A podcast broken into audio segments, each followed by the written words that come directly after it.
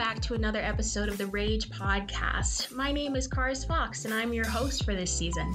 I'm joined today by guests Denise Solis, Lauren Turner, and Catherine Crow of Anderson Academic Commons at the University of Denver. And we are going to be discussing the power of archives as sites of racial confrontation and reconciliation. I'm going to change the format a bit for this episode, so I will be having each of our guests introduce themselves to you. If you would like to read their individual bios, please visit theragepodcast.com and click on this episode. I would like to thank each of our guests for sharing this space with me and teaching me, and I learned a lot. So, without further ado, let's go ahead and dive into the episode.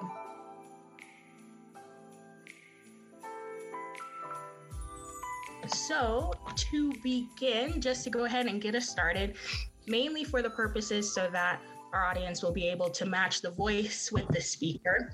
I would like for you all to introduce yourselves, including your name, your pronouns, your position at Anderson Academic Commons, and whatever else you'd like for our audience to know about you. So, Denise, would you be willing to start us off? Sure. Thank you, Karis. Um, so my name is Denise Solis. My pronouns are she, her, um, but I also use ella because I also speak Spanish. Um, my, I am the interim digital collections librarian, and I'm also a visiting assistant professor. Um, but before then, I was DU's first residency librarian. And residents are kind of like postdocs. I feel like that's the best uh, analogy, I guess.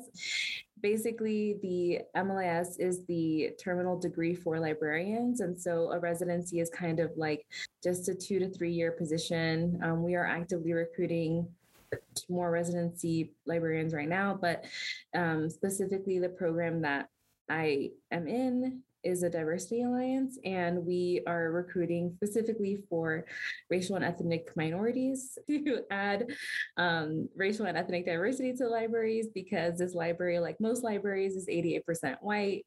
Um, and yeah, I just wanted to add that little tidbit because often I feel like when I talk to faculty across DU, it's the library seen as this like let's have the library do this diversity, equity, and inclusion thing. But most of the faculty here are white. Um, so that's just something too that I wanted to point out. Thank you.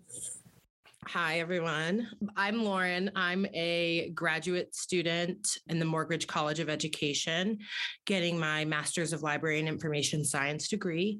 My pronouns are she, her, hers, and my title at Anderson Academic Commons is the Documenting Student Activism Archives Assistant. Um, I have been doing this since uh, about August of 2021. And um, I get to work with both digital collection services and special collections and archives to start to kind of develop and assess what the story of student activism has been um, and what it is reflected as in the archives, and then hopefully create some opportunities, um, some more opportunities, I guess I should say, for students to um, document themselves as well as engage with the archival material um, that the university has. My name is Kate Crow. I'm the curator of special collections and archives. My pronouns are she, her, hers. Uh, I've been with the university um, in the library in different capacities for about 15 years. So I have, um, I've been at DU for a while and it has both changed a lot and also not very much, which is, I think, part of what we're going to talk about um, as we keep going. Thank you all for your introductions. I wanted to start off our conversation with a quote from an article that was actually co authored by Kate, and it's entitled If You Want the History of a White Man, You Go to the Library Critiquing Our Legacy, Addressing Our Library Collections Gaps. And it says as universities confront the racist practices and policies of their pasts, it is primarily their built environments, the named buildings and monuments erected to individuals who were responsible for or participated in acts of violence against or suppression of others that are visible, not the gaps in the university archive. Buildings serve as tangible rallying points for change, but archives are not immediately obvious sites of racial confrontation and reconciliation. Although John Evans' name is pervasive throughout the DU campus, our university's legacy of Sand Creek remains buried. Libraries and archives have a history of documenting and containing primarily dominant white American narratives, which contribute to the erasure and silencing of Native American voices in the historical record, and in our case, Sand Creek in particular. So, jumping right off of the quote, I would like to ask you all how can archives be used as quote unquote sites of racial confrontation and reconciliation? And then on the other hand, how have archives and libraries historically centered whiteness or acted as evidence of institutional racism? Archives and um, libraries, I think, are as professionally and kind of as organizations. Um, sites of systemic oppression because they don't exist in a, a, bubble. They don't exist in a vacuum. They're part of society. An example of that would be in the Southeast in um, during specifically Jim Crow, um, libraries were segregated and um, many libraries were not accessible to um, Black people. Um, and so that's just one example of how kind of libraries are um, are not exempt from systems of oppression and often enact them themselves. Archives, I would say, are sort of similarly aligned in the sense that like an institutional archives like ours um, you know, in to use the kind of uh, quote that opens the title of um, uh, an article that I wrote about uh, with with some uh, fellow librarians um, about um, kind of whiteness and archives and collections, which is from a woman who was a project um, archivist on an NEA grant on specifically documenting um, the experiences of Black women in the Midwest um, as part of a grant. And she was uh, not an archivist, she was a community member.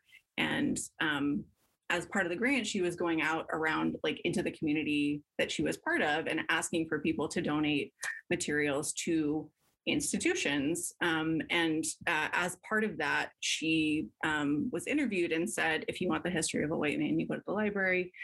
If you want the history of a Black woman, you go to um, attics and basements and and um, essentially not to institutions.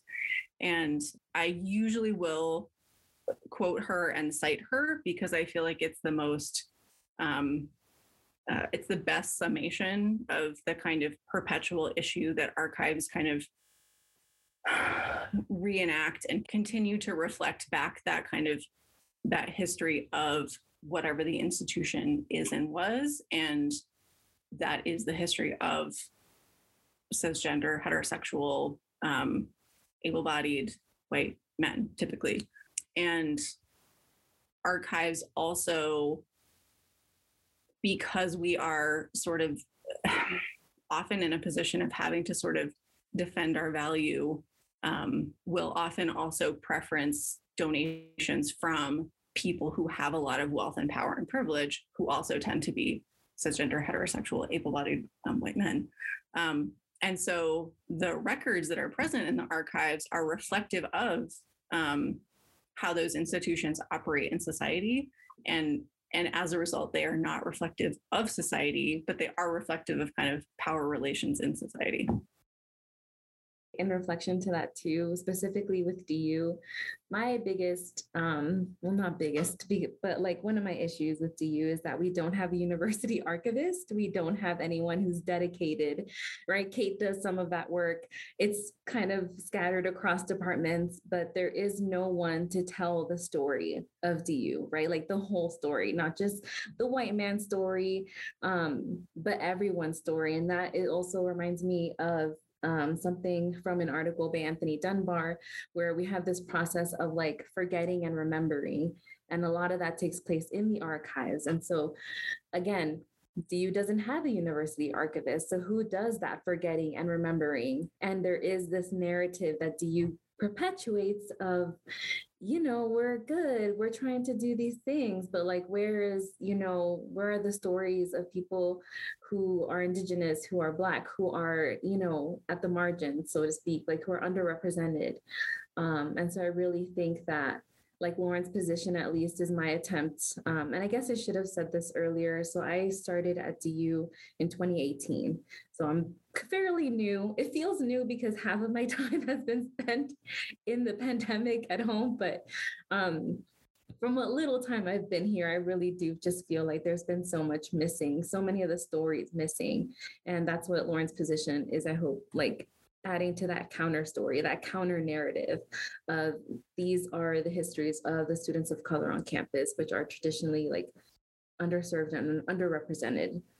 You know, something that the both of Denise and Kate have said um, that does relate to my position and some of the things that I found out or some of the trends that I've noticed when looking through the archives that we have um, is that not only is it systematically done in a way that prioritizes a specific narrative?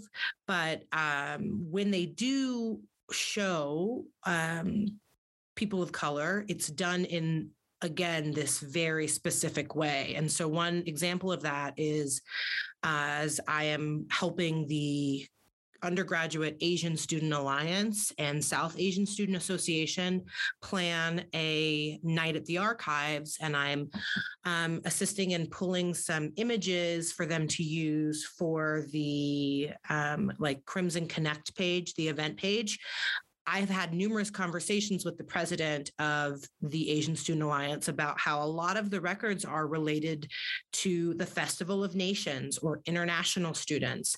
And that's the only representation of um, diverse students on campus. And it's often done where they are in uh, what I want to kind of consider like one frame, um, meaning all of the images are of Japanese women in traditional Japanese clothes, or all of the images of the Indian Student Alliance that did exist at one time at in DU's history are of students praying and with beads, doing something which to me seems ceremonial, but then is framed in this way of this is super normal and super casual to see on our campus um, and so not only is that wrong, um, like a misrepresentation, but it also just it makes it hard for students of color who go here now to see themselves reflected accurately in the stories that we have of previous groups of students um, from their communities because it's only done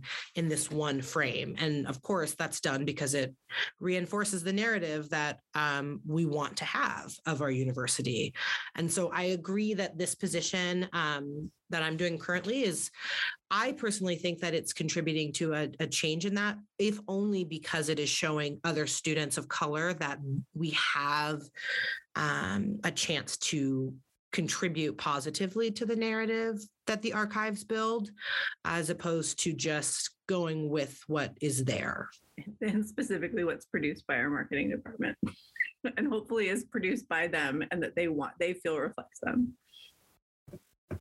There's a couple different things that I had highlighted, a couple different quotes, but um, Kate, you had said that records are reflective of power relations in society.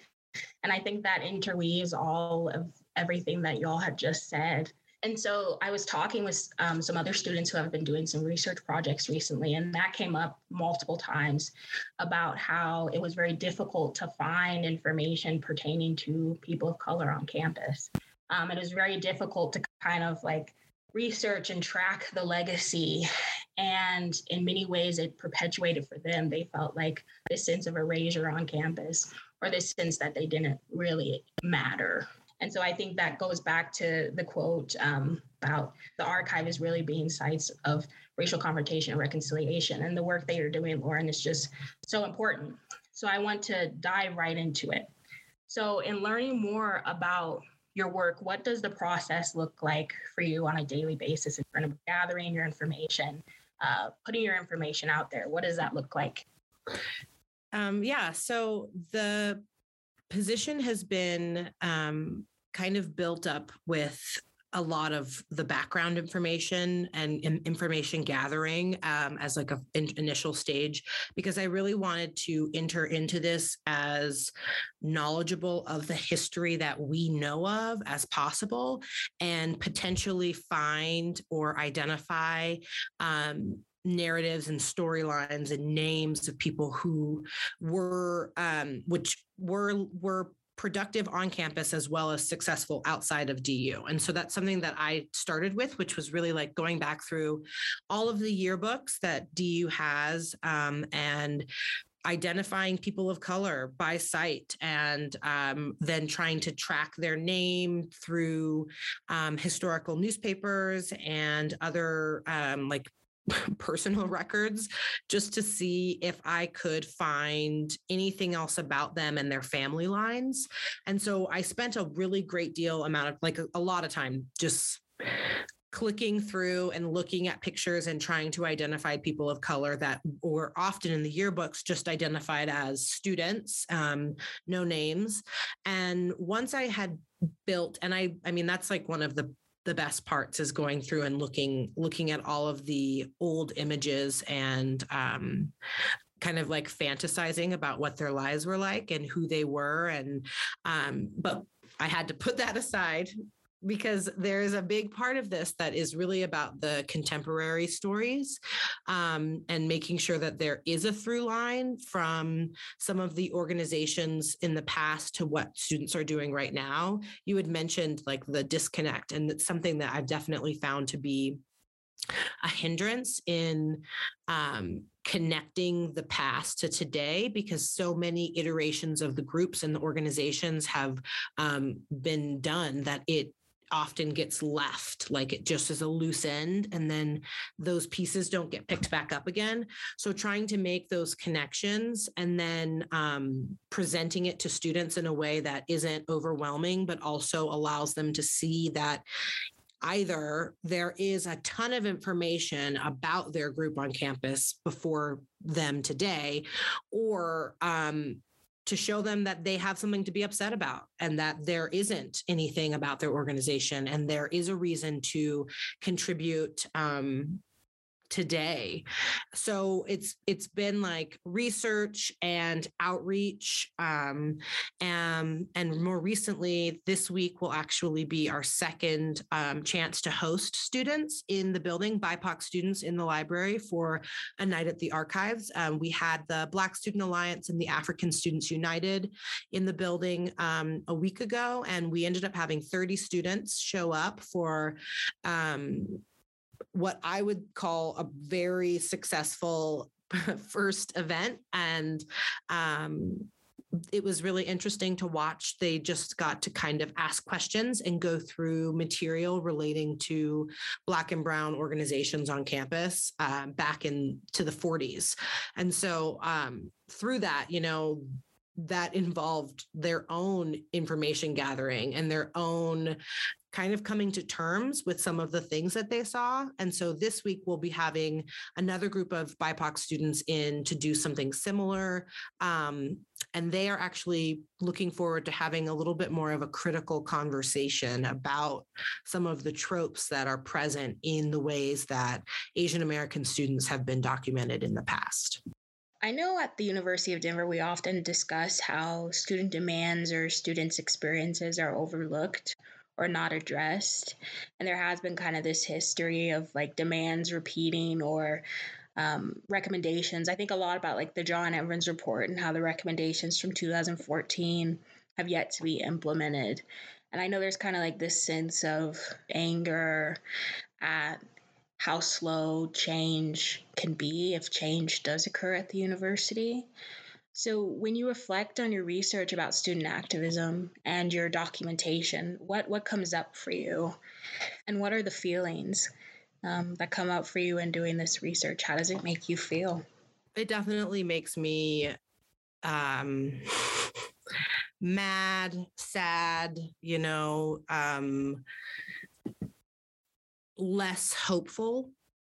And um, I think what is hard about that other than those feelings being hard emotions to process. But what's hard about that is that, like, at the same time, I want for people to know that this is this isn't a new conversation. Um, you know, they've been talking about the pioneer being a problem for quite some time now. And if um, it's interesting that that information is less obviously it's less uh, distributed to the public because that's not what they want us to talk about. Um, so it's kind of it's it's hard. It's hard for me for sure. And i think as a uh, student who is a graduate student and a woman of color doing this work i feel sometimes doubly sad because it's um, difficult to reconcile the work that I'm doing with the lack of change that I think is going to happen because of what I've seen.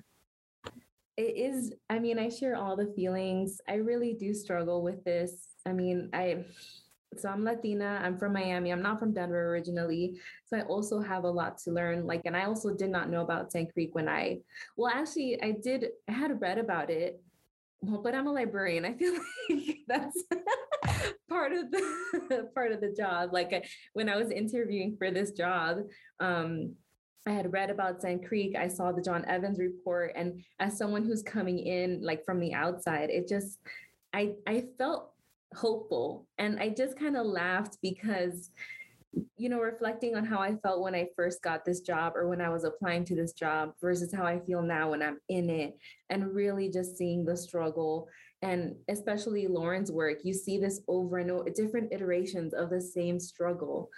You know, when when is it going to end? I don't I don't know the only thing that I can do right now that I hope, and I've told Lauren this too, like we need to take care of ourselves first because this institution does not care about us. It does not value us.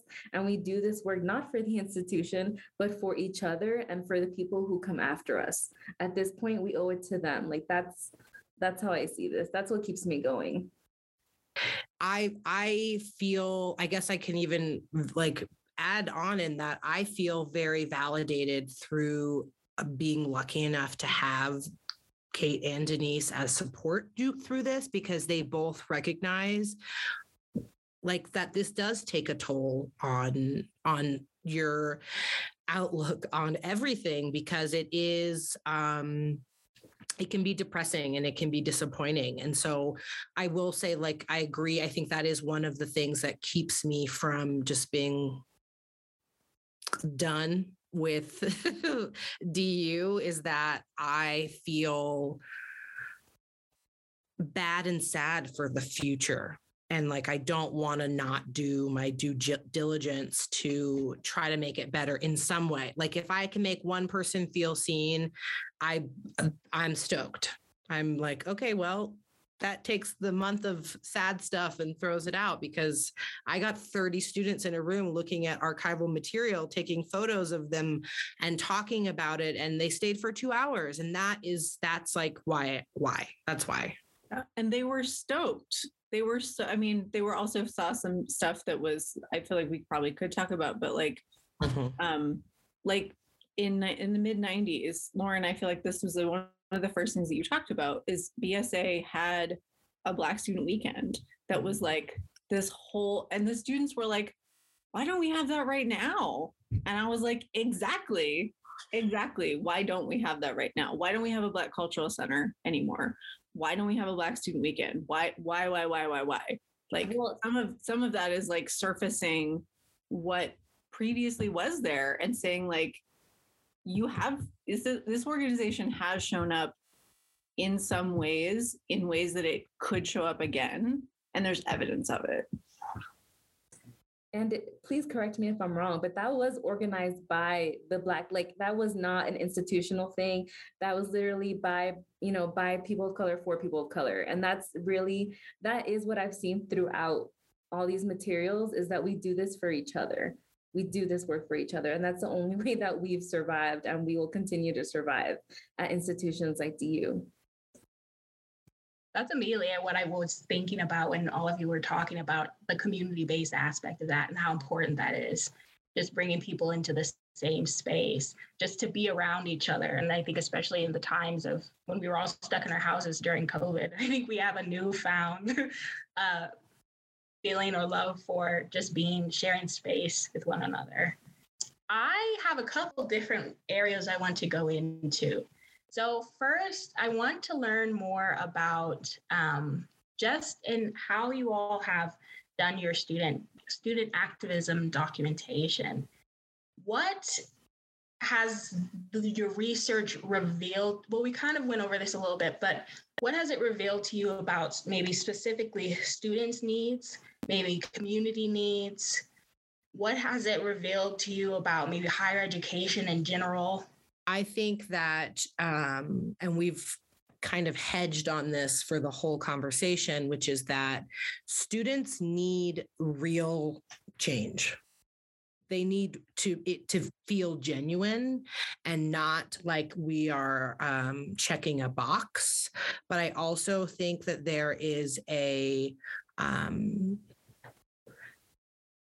uh, we're missing something in like leading them to become big big big leaders. You know what i mean? Like we're missing a we're missing a step.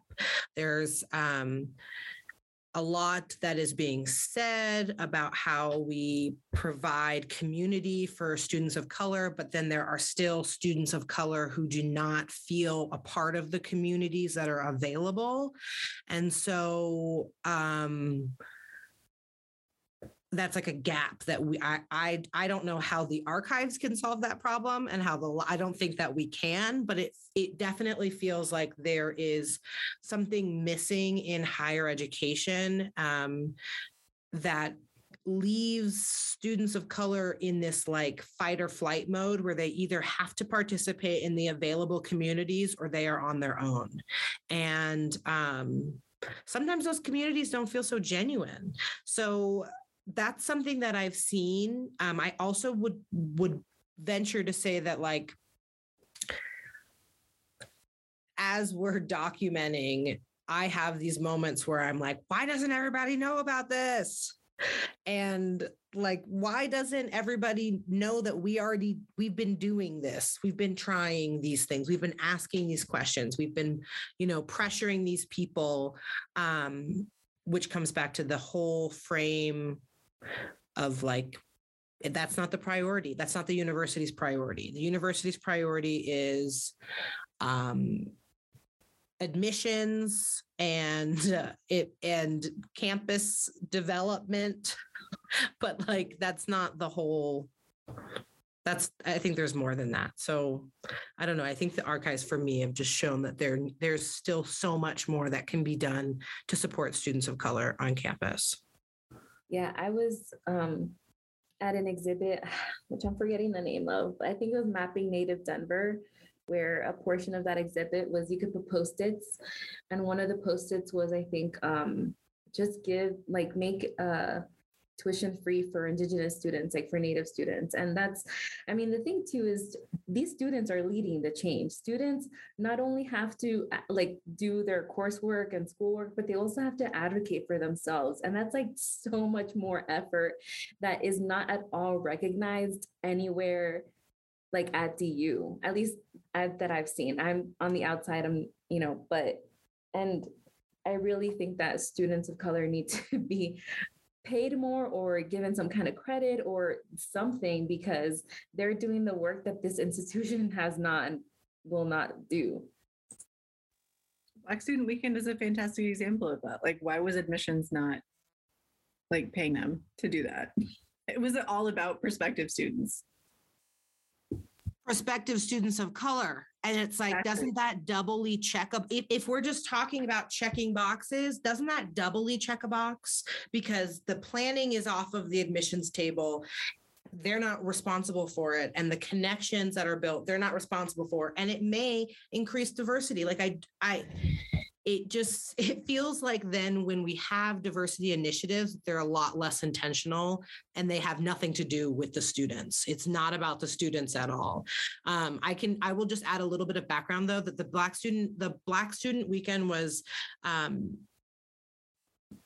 organized by the black student alliance um, invited like a hundred high school students from surrounding um, schools in Denver to campus for an overnight visit where they were paired with current Black students at DU and were able to attend all of these kind of like community building events um, over one weekend. And some of the archives that we have, some of the documents are related directly to those students. And the way that they talked about the community that they were already seeing at DU is sad.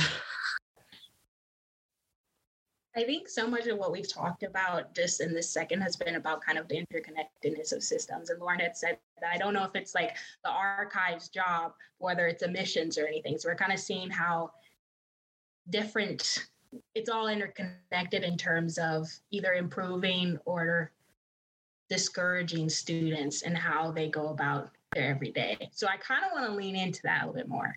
And I think it also ties right into the quote from if you want the history of a white man, you go to the library. This idea that often I think many people don't see the library as a place of uh, institutional racism. I think it gets kind of understated in that conversation of racial equity, but it's a part of it, right? And so for you all, when you think about like an equitable future, when I was researching y'all, you talk a lot about ethics and equity.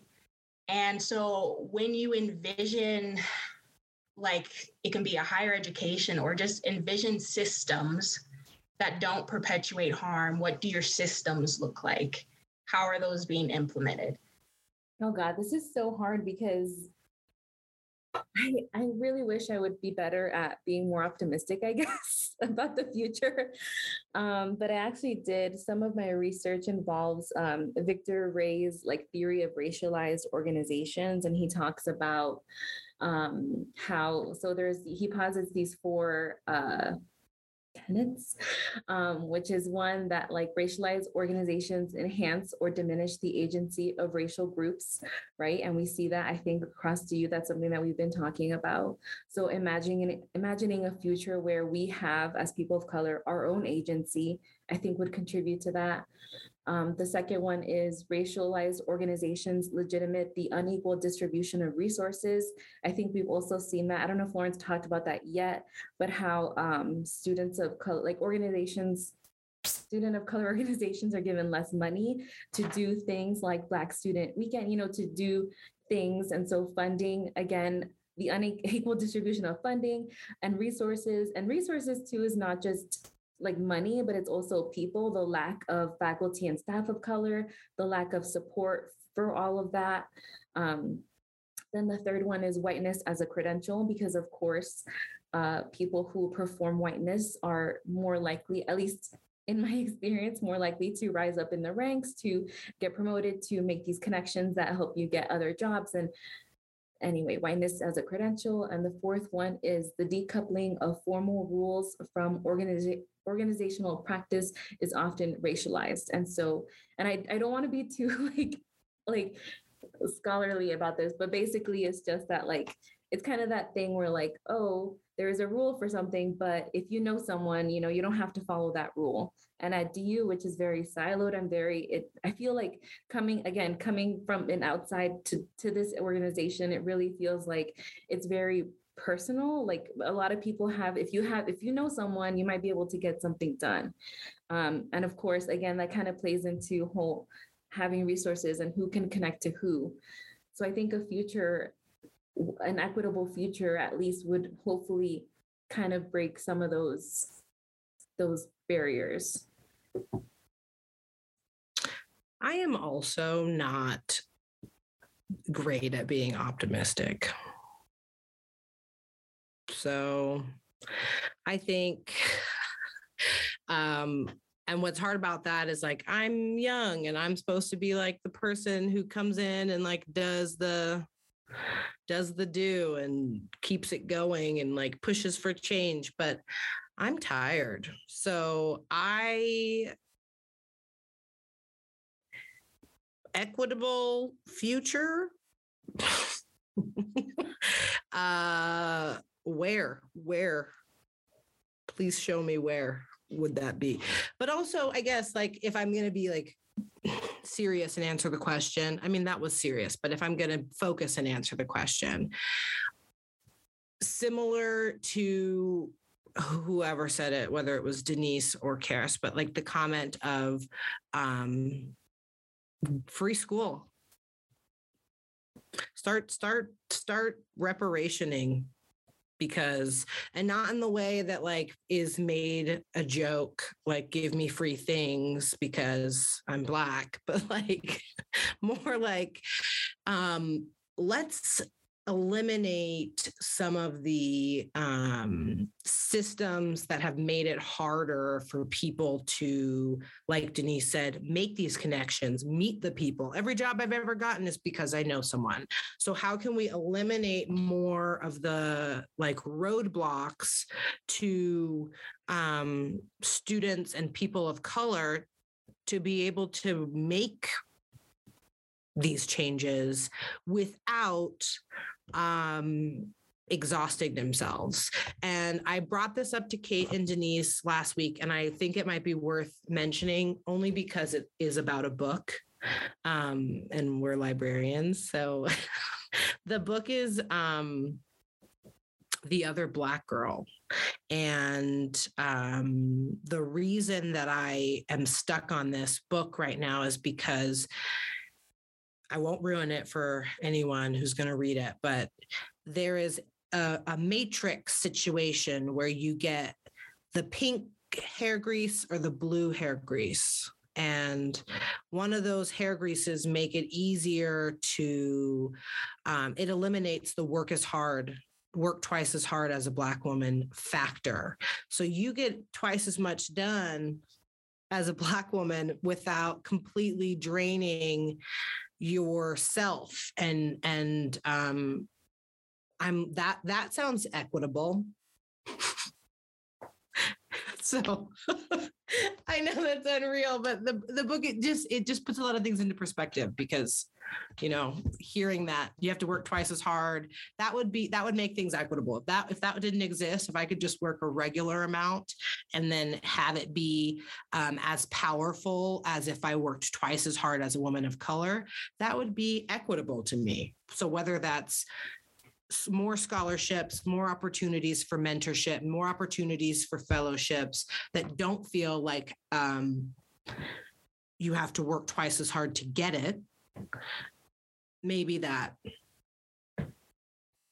So I think, especially and specifically as you know, a white cis woman, um, who who has parents who were both in academic libraries and spent I spent a lot of time in academia growing up. I basically was built to um, slot myself right in to academia. Um, and I think only in the really like past five to seven, maybe, maybe eight years, have come to see how a lot of systems that I benefit from are really harmful to other people um, some of whom, many of whom I love and want the best for. And I think if if there was anything that was to to change kind of structurally, it would be to reorient organizations, and I don't even know if this is possible, kind of organizations and institutions around care.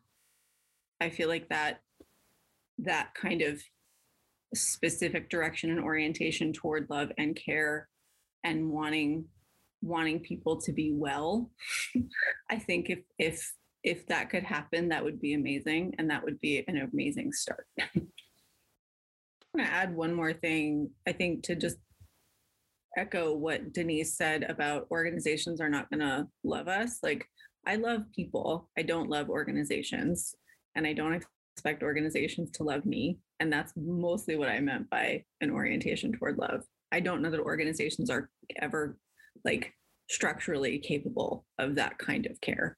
People are, people in organizations are, but, but at a higher kind of structural level, I, I don't think so. He reminded me of something too. Like, we need our white folks at DU to take on this work, basically. Like, in order for us to have less work, because the thing about agency, right, is that we, like, I think I mentioned this earlier, like, students of color on campus, they have to do double the work. Their regular course, you know, the course, the struggle of college, period, but also the struggle of being a person and having to advocate for your rights, your needs. Um, and stuff like that. And I really think that DU just really needs to step it up. I mean, will they? Will won't they? I don't. I don't know, but hopefully they will, and they'll step it up and do the work. One thing that I think we haven't touched on is that this work, right, putting our putting student documents into the archive is risky. Um, and that is something that Lauren Kate and I have been trying to tackle um, about privacy, making sure that students know their rights when they put something, when they give us whatever they give us in terms of documentation. Um, so it's just something to be mindful of. And I know, I think Netta is also doing some work, Netta Kikia. Yeah, she oversees DU dialogues. And I do, I want to echo, like, a, as an example of the kind of thing that is uh, risky. Um, so for um, the Native Student Alliance in, I'm going to get the year wrong. I feel like it was 2015. It might have been 2016. Um, was part of a No Dakota Access Pipeline Day of Action. And as part of that, um, uh, shut down the cross streets uh, at the intersection of Evans and University. And, and there was a, you know, footage of it that they shared and posted on Facebook. And, you know, in terms of sort of both risks to students in terms of like student conduct issues and also risks to students in terms of um, you know having charges filed against them that would be actionable in you know court. Um, thinking about like are the people who are both producing and documented in those materials consenting to have those placed in an archives because we are not immune to subpoenas. Like that's risk in a in that kind of that's that's an extreme example, or it's not an extreme example, but it's it's an, a more uncommon example. Um, but that's you know the sort of thing that we want students to be mindful of when they're thinking about what they may want to donate. Most of what student act, you know, student groups are producing is not, you know, them filming themselves protesting, um, but it does happen and that's you know something to consider. Where can students donate? Well there's a couple of places that i know of. The first being um, if students of color in organizations on campus have an interest in donating material, they can utilize Crimson Connect to upload um, meeting minutes, flyers, photos from events, um, lists of member names and information like that through Crimson, Crimson Connect to their own um, account and then get in touch with, I guess, me about um, transferring that stuff to the library. Um, the other i guess the other way would just be to con to go through the special collections and archives donation page on the on the website I think mostly I just would want students to know that we are still figuring out digital records acquisitions processes just in general, not just with mm-hmm. student records. Um, so there isn't like a, I know Lauren's just like laughing because like it's true. Um, we we do not have a like robust existing digital records infrastructure that's what one of the residency librarians is going to be working on. Um, but that is something that sort of goes back to de- what Denise was talking about, where like we don't have a university archivist. We also don't, um, or a dedicated one, a full time one.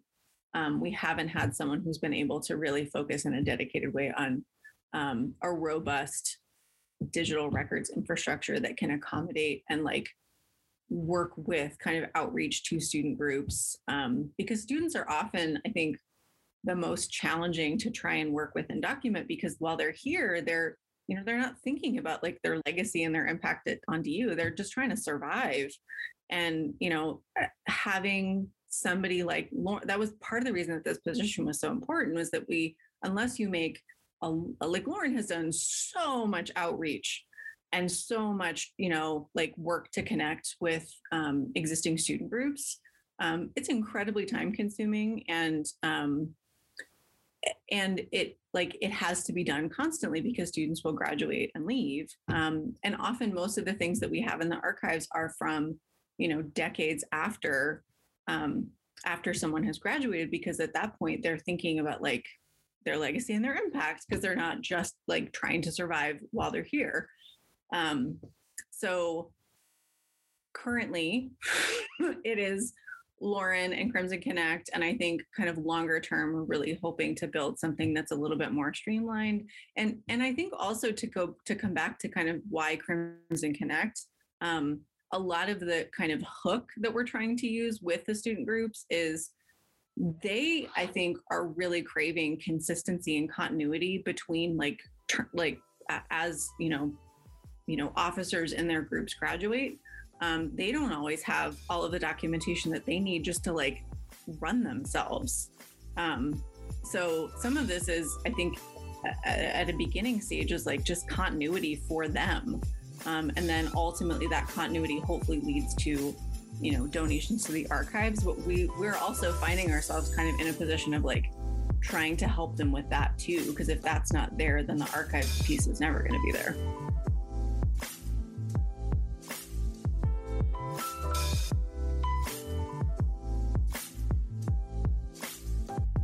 Thank you for listening to another episode of the Rage Podcast. To stay up to date on Rage episode release information and opportunities, be sure to follow our social media pages. You can find us on Instagram, Twitter, and Facebook at The Rage Podcast, all one word. To support The Rage Podcast, please be sure to subscribe or follow like, and share on the platform that you are listening to us on. The Rage podcast is a product of the Interdisciplinary Research Institute for the Study of Inequality, or IRISE. To learn more about the work that we do, please visit our website, irise.du.edu. Thank you for listening to this episode, and we will catch you next time.